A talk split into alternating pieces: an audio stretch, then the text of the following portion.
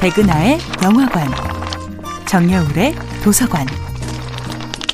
안녕하세요. 여러분들과 쉽고 재미있는 영화 이야기를 나누고 있는 배우 연구소소장 백은하입니다. 이번 주에 만나보고 있는 영화는 2012년도 영화 아무르입니다. 아무르, 즉 사랑이라는 아름다운 제목을 붙여놓았지만 이 영화의 시작은 사실 충격적이기까지 합니다. 신고를 받은 경찰이 낡은 아파트의 문을 따고 들어오면 악취가 풍겨 나옵니다. 그리고 침실에 고요하게 누워있는 노년의 여성을 발견하죠. 고운 옷을 입은 그녀의 주검 옆에는 아름다운 꽃송이로 가득합니다.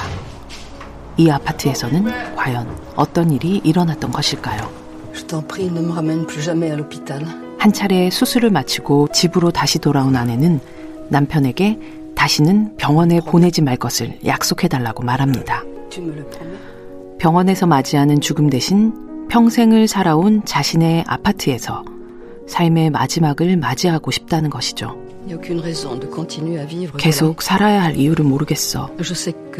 앞으로 더 힘들어질 게 뻔하잖아. 우리가 왜 함께 힘들어해야 해? 안내는 남편에게 너무 잘해주려고 하지도 말고 어떤 죄책감도 느끼지 말라고 말합니다. 하지만 하루하루 무너져가는 육신과 여전히 최선을 다해 붙잡고 있는 정신 사이의 팽팽한 긴장은 결국 식물인간 수준의 상태에 이르자 맥없이 무너져 내립니다. 그녀가 지탱하고 있는 것을 과연 삶이라고 부를 수 있을까요? 그렇다면 이제 사랑하는 사람이 해줄 수 있는 선택은 무엇일까요? 안락사는 많은 사회에 내려진 가장 논쟁적이면서도 뜨거운 이슈입니다.